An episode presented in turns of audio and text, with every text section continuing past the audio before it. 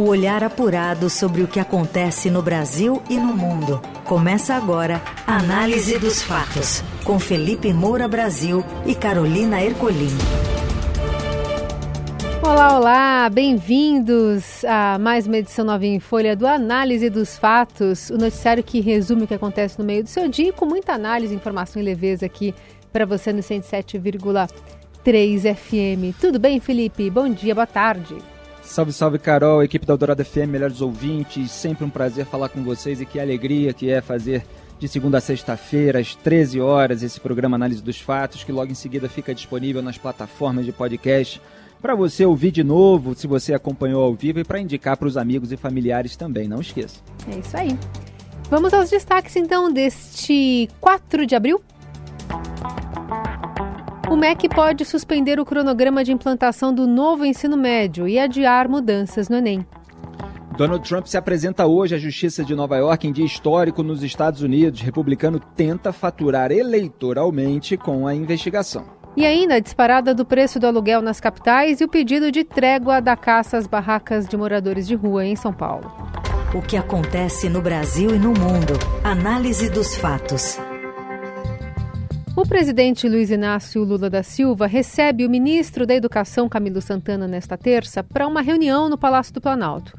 O encontro com Santana acontece um dia após um anúncio de que o Ministério da Educação suspenderá a implantação do novo ensino médio e a adaptação ao novo currículo do Enem para 2024. A interrupção dura inicialmente até o fim do prazo da consulta pública sobre o tema. São 90 dias que se iniciaram em março e mais 30 para o MEC elaborar e divulgar um relatório com as conclusões. O novo ensino médio amplia o tempo mínimo do estudante na escola e flexibiliza a organização curricular.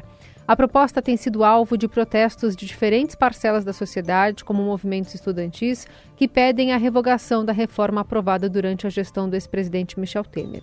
A colunista de Eldorado, na área de educação, e do Estadão Renata Cafardo, explica um pouco da ideia atual com relação à avaliação do ensino e faz uma metáfora para explicar o que motivou a convocação do encontro pelo presidente Lula com o ministro.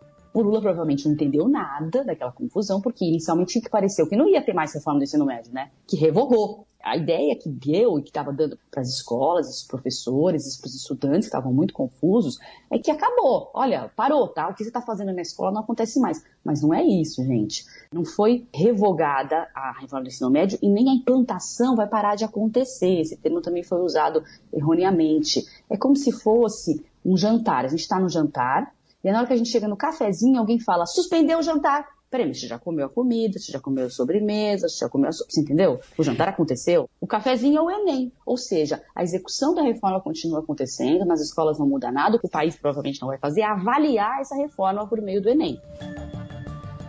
Pois é. Em primeiro lugar, tem que se comentar esse aspecto político que é a comunicação do governo, que está falha, continua falha apesar do Lula ter feito reunião, é, ter falado para os ministros para só fazerem anúncios depois de consultar a Casa Civil é, sob comando do Rui Costa, continua havendo anúncio que gera uma tremenda confusão e um cenário de incertezas. Então, esse é o primeiro ponto. Agora, o problema da educação, inclusive eu participei de um congresso a convite da própria Renata Cafardo, que a gente estava ouvindo agora há pouco, meses atrás, e lembrei é, de um parecer que o Rui Barbosa escreveu lá no final do século XIX, ali por volta de 1880, quando era relator da Comissão de Instrução Pública da Câmara dos Deputados sobre as condições do ensino público no Brasil.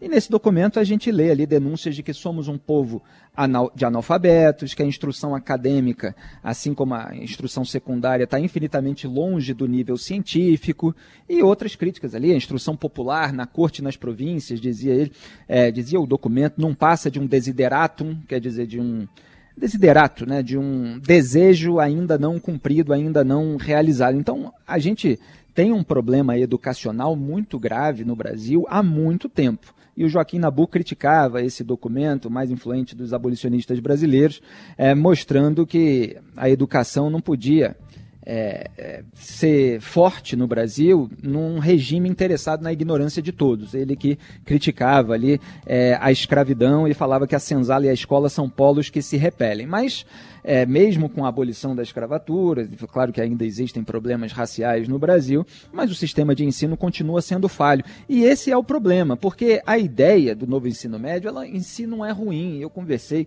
é, com gente que está acostumada a lidar com esses problemas no dia a dia. Então, você aliviar a quantidade de disciplinas obrigatórias, né, no antigo primeiro, segundo e terceiro ano, segundo grau, né, nesse novo ensino médio, é, é, e fazer com que o aluno possa escolher disciplinas mais alinhadas aos seus interesses, é uma ideia legal, bacana. O problema é implementá-la num cenário de absoluta disparidade é, de absoluta disfuncionalidade é, no sistema de ensino nesse território continental. Então você tem grandes escolas privadas, é, com mensalidades caríssimas, etc., que na prática já é, oferecem certas alternativas em termos de disciplina nessa época para determinados estudantes. Agora, como fazer isso em nível nacional? É bastante complicado, então não é simplesmente um debate ideológico. Lá nos Estados Unidos, é se um estado faz, o outro não, a pessoa pode eventualmente se mudar, etc., porque você tem um sistema mais descentralizado. Agora aqui a gente enfrenta todos os problemas pregressos do sistema de ensino. Então você tem uma legislação permissiva, é difícil né, é, até se expulsar aluno. A gente viu recentemente casos de ataques à escola em São Paulo, um aluno que é, tinha ido para uma outra escola, depois voltou, é, você é, tem que procurar, o próprio diretor tem que procurar uma outra escola, tem que receber um aluno para a própria vaga, o aluno pode entrar a hora que quiser, sai a hora que quiser. Você tem uma legislação permissiva, tem uma pedagogia ideológica, isso existe também, apesar de é, os embates ficarem é, muito rasteiros a respeito desse tema, mas essencialmente falta estrutura. Então, é bastante complicado você oferecer certas disciplinas novas em escolas desestruturadas. Falta é, até é, gente para dar é, esse tipo de disciplina. E é claro que quando você tem a reação é, de sindicatos, de professores, etc., se misturam aí certas questões pragmáticas objetivas com certos interesses corporativos que sempre vão existir. Então você é, perde aquele nicho é, para você ter aquela vaga para ensinar determinadas matérias tradicionais. É, e aí você entra com a possibilidade de outras matérias que quem vai ensinar? Né? O professor está ganhando muito mais no mercado, fazendo é, aquela atividade, ele vai ir para a escola para ensinar aquela disciplina alternativa. É, você tem uma burocracia complicada, a escola em tempo integral, não tem um conforto para o pro, pro professor e para o aluno ficarem, para comer, é difícil é, é ficar esse tempo todo. Então, é, é muito complicada a implementação. É natural que haja uma reflexão sobre esses métodos. Vamos ver o que, que vai sair desse bolo. Análise dos fatos. O ex-presidente dos Estados Unidos, Donald Trump, comparece nesta terça à Justiça de Nova York para uma audiência preliminar do caso no qual é acusado de subornar a atriz pornô Stormy Daniels com verbas não declaradas durante sua campanha pela Casa Branca em 2016. Na audiência de hoje, Trump deve fornecer suas impressões digitais, fotografia e dados pessoais à justiça americana e se tornará de fato réu no caso.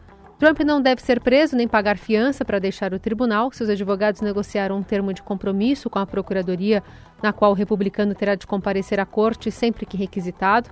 Apesar disso, durante toda a audiência preliminar, o ex-presidente estará sob custódia da polícia e pode até mesmo ser algemado. Após a audiência, Trump retornará para a Flórida, onde deve fazer um pronunciamento sobre o caso. Fernanda Simas, que é colunista de Eldorado e chefe de reportagem de Internacional do Estadão, avalia que um dos objetivos do republicano é fazer do momento o mais midiático possível. Ele tem feito disso um grande case, né, para sua pré-candidatura aí à presidência em 2024. Em alguns momentos, é, os analistas internacionais falam que ele queria muito as imagens mesmo, para poder transmitir isso ao longo de uma eventual campanha, né, caso ele possa concorrer. Mas, por exemplo, o tribunal decidiu ontem que não vai permitir câmeras dentro das salas, então muito provavelmente a gente não vai ter essas imagens, a não ser que ele tente burlar de alguma forma, e eu acredito que não, porque ele corre riscos ao fazer isso. Então, assim, a justiça está tentando tornar isso o menos midiático possível.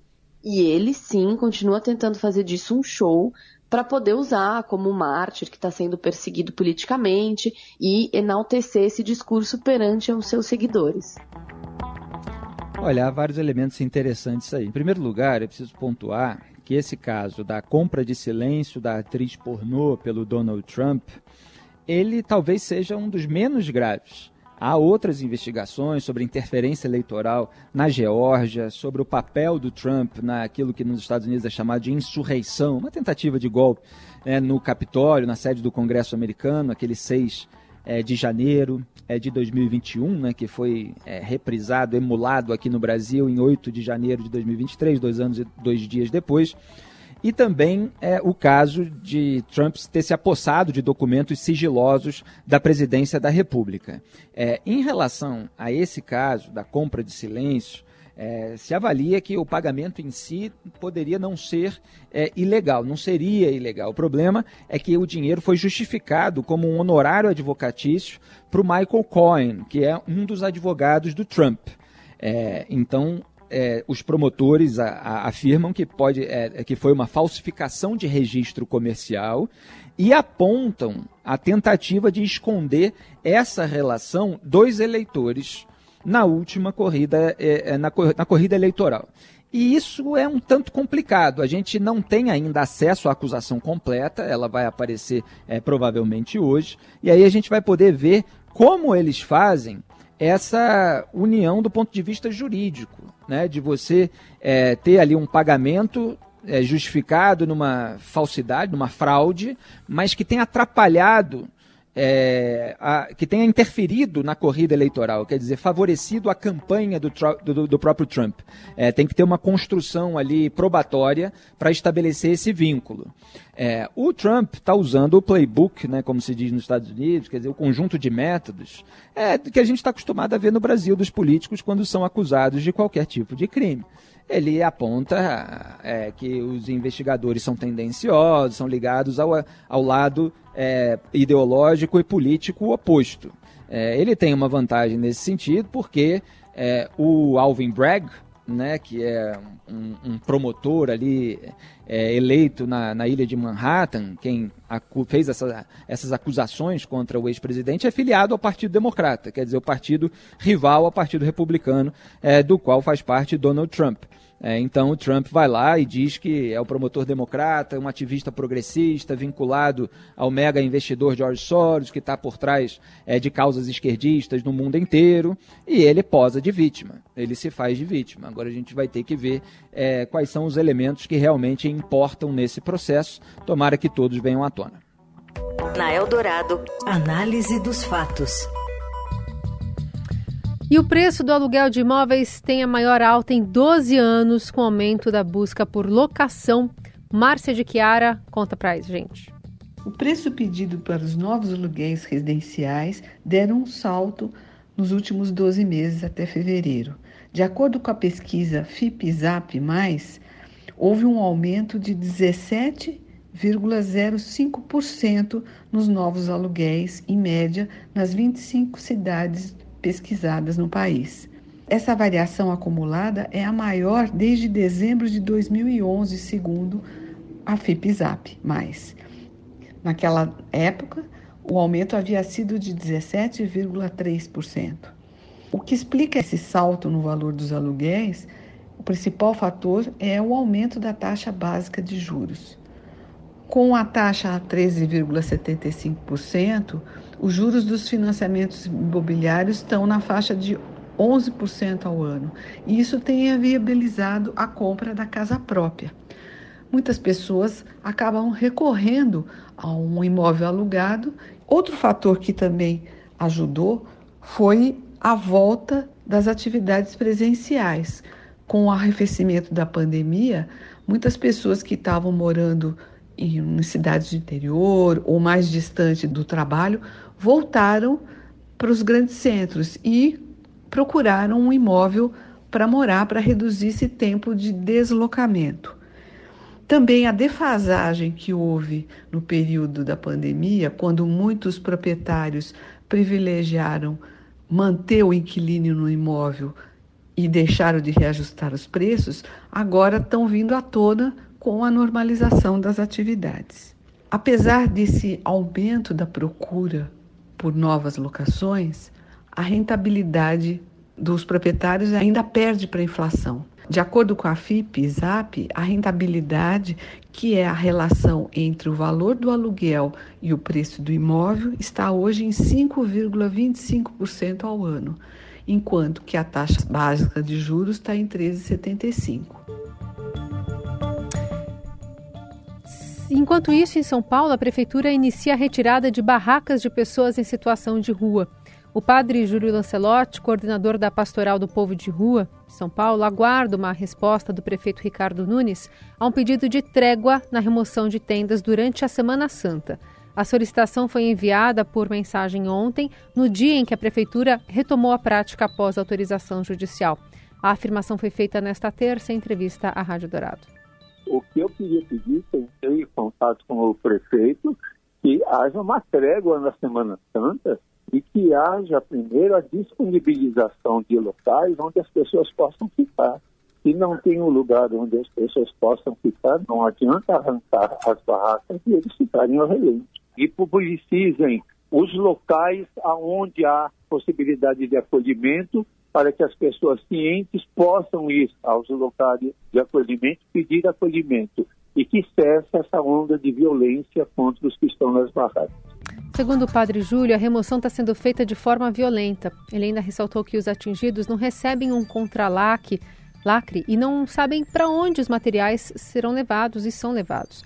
Entre os itens apreendidos, de acordo com o padre, estão alimentos, medicamentos, o que é proibido por um decreto de 2020 da própria administração municipal. A única coisa que a prefeitura continua fazendo é retirando as barracas de forma truculenta, indiscriminada, violenta sem dar o contralaque na própria derrubada da liminar, o desembargador cita essa legislação. E essa não é uma legislação que tenha sido obedecida, porque quando eles retiram, eles pegam tudo de uma vez. Vem coberta, vem o colchonete, vem o que nesse decreto são os itens de sobrevivência, inclusive alimentação. Lancelotti é um dos autores da ação judicial que obteve em fevereiro a suspensão da remoção das barracas, decisão liminar que foi derrubada agora. Ele anunciou a intenção de recorrer. Olha, problema habitacional existe no Brasil inteiro e São Paulo não é diferente. A gente zela para que esses problemas sejam devidamente solucionados e tratados pela administração pública com todo o pragmatismo e, obviamente, tenta distinguir os problemas e a exploração política e ideológica que muitas vezes é feita, é, com fins eleitorais, etc, etc. Em relação a esse caso específico, só reforçando o que a Carol já falou, que essa retirada das barracas pela Prefeitura de São Paulo acontece depois é, de uma decisão judicial. Foi tomada pelo desembargador Ribeiro de Paula. Suspendeu a liminar que impedia a remoção pela prefeitura, ou seja, a prefeitura está autorizada a assim proceder, não da maneira, evidentemente, como o padre Júlio está descrevendo, mas isso é preciso monitorar quem é que está fazendo da maneira correta, é, se é, tudo está sendo feito conforme a lei.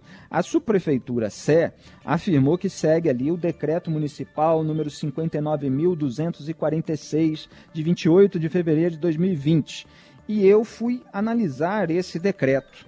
Está lá no artigo 10, parágrafo 2, dizendo o seguinte: poderão ser recolhidos objetos que caracterizem estabelecimento permanente em local público, principalmente quando impedirem a livre circulação de pedestres e veículos, tais como camas, sofás, colchões e barracas montadas ou outros bens duráveis que não se caracterizem como de uso pessoal. Então você tem uma legislação em vigor que está sendo cumprida. Você não pode montar barraca ali, atrapalhar a, as vias de acesso, a passagem, o local público, é, numa manifestação permanente. E eu sou coerente em relação a manifestações, tenho dito. Houve muita polêmica em relação àquele pessoal que ficou lá em frente ao quartel é, pregando golpe de Estado, que é completamente diferente dessa situação, é, mas também é uma, uma forma de protesto que ocupa um local público. É, e eu sempre digo que a manifestação era melhor quando era assim, que as pessoas marcavam, iam lá, protestavam e iam embora para casa. Depois volta. É claro que aqui a gente está tratando de um problema habitacional, tem pessoas que não têm é, casa para onde ir. É, agora é preciso encontrar um lugar em que elas possam ficar sem infringir essas regras. É, então, você tem ainda o artigo 11, que na hipótese de apreensão administrativa será deixado com o possuidor ou proprietário, ou no local do recolhimento, notificação ou contralacre com o endereço para restituição do pertence em até 30 dias. Então, o que o padre Júlio está cobrando aí, em parte da declaração dele, é aquilo que também está previsto na lei.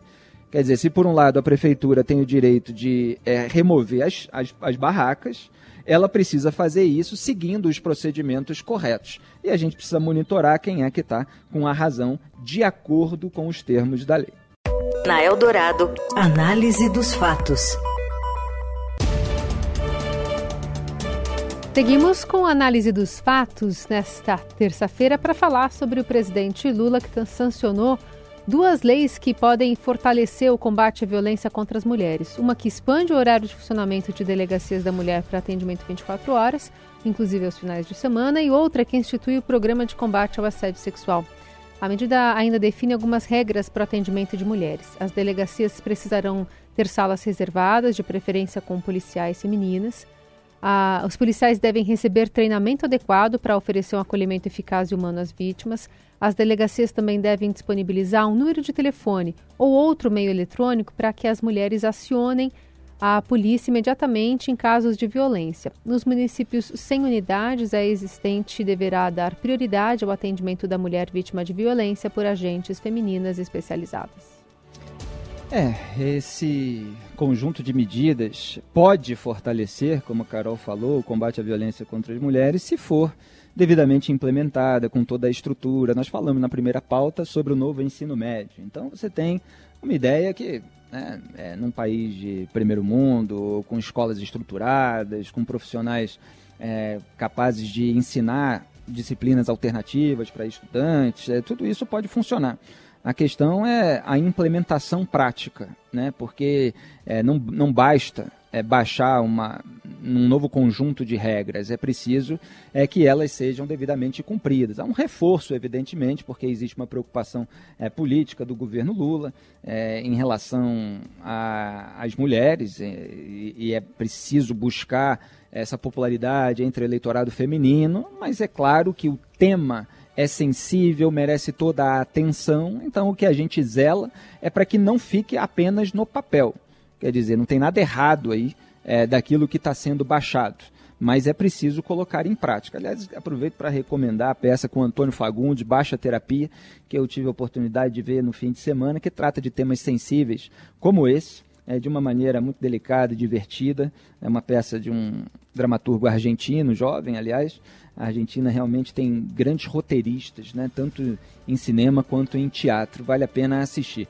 Tomara que o Brasil consiga cada vez mais combater a violência contra a mulher e todos os caminhos para que elas se sintam à vontade e acolhidas para fazer esse tipo de denúncia, eles são bem-vindos. Vamos ver na prática se vai sair do papel. Na Eldorado, análise dos fatos. No esporte, o PSG quer cortar o salário de Messi em 25% e as partes se aproximam de um divórcio. Conta mais, Robson Morelli. Olá, amigos. Quero falar do PSG de Messi. Quero falar de Messi que ainda está no PSG. Segundo a imprensa francesa, o clube estaria disposto a cortar 20% do salário do jogador e ele não aceita isso por nada nesse mundo. Messi tem um vínculo com o PSG até o meio do ano, até o fim dessa temporada e ainda não sabe se vai continuar. O Barcelona está de olho em tudo isso porque já trama a volta volta do jogador para suas fileiras. Todo mundo sabe que o Messi começou a carreira lá no Barcelona com 14 anos e agora o Barcelona tenta levá-lo de volta para o time. Ocorre que Messi ainda não falou onde quer jogar. O Barcelona não é o único time interessado no craque argentino, mas essa notícia de que os donos do PSG querem reduzir os salários de todos os jogadores cujos contratos terminam na metade do ano pegou todo mundo de surpresa. Messi não vai aceitar isso. Messi certamente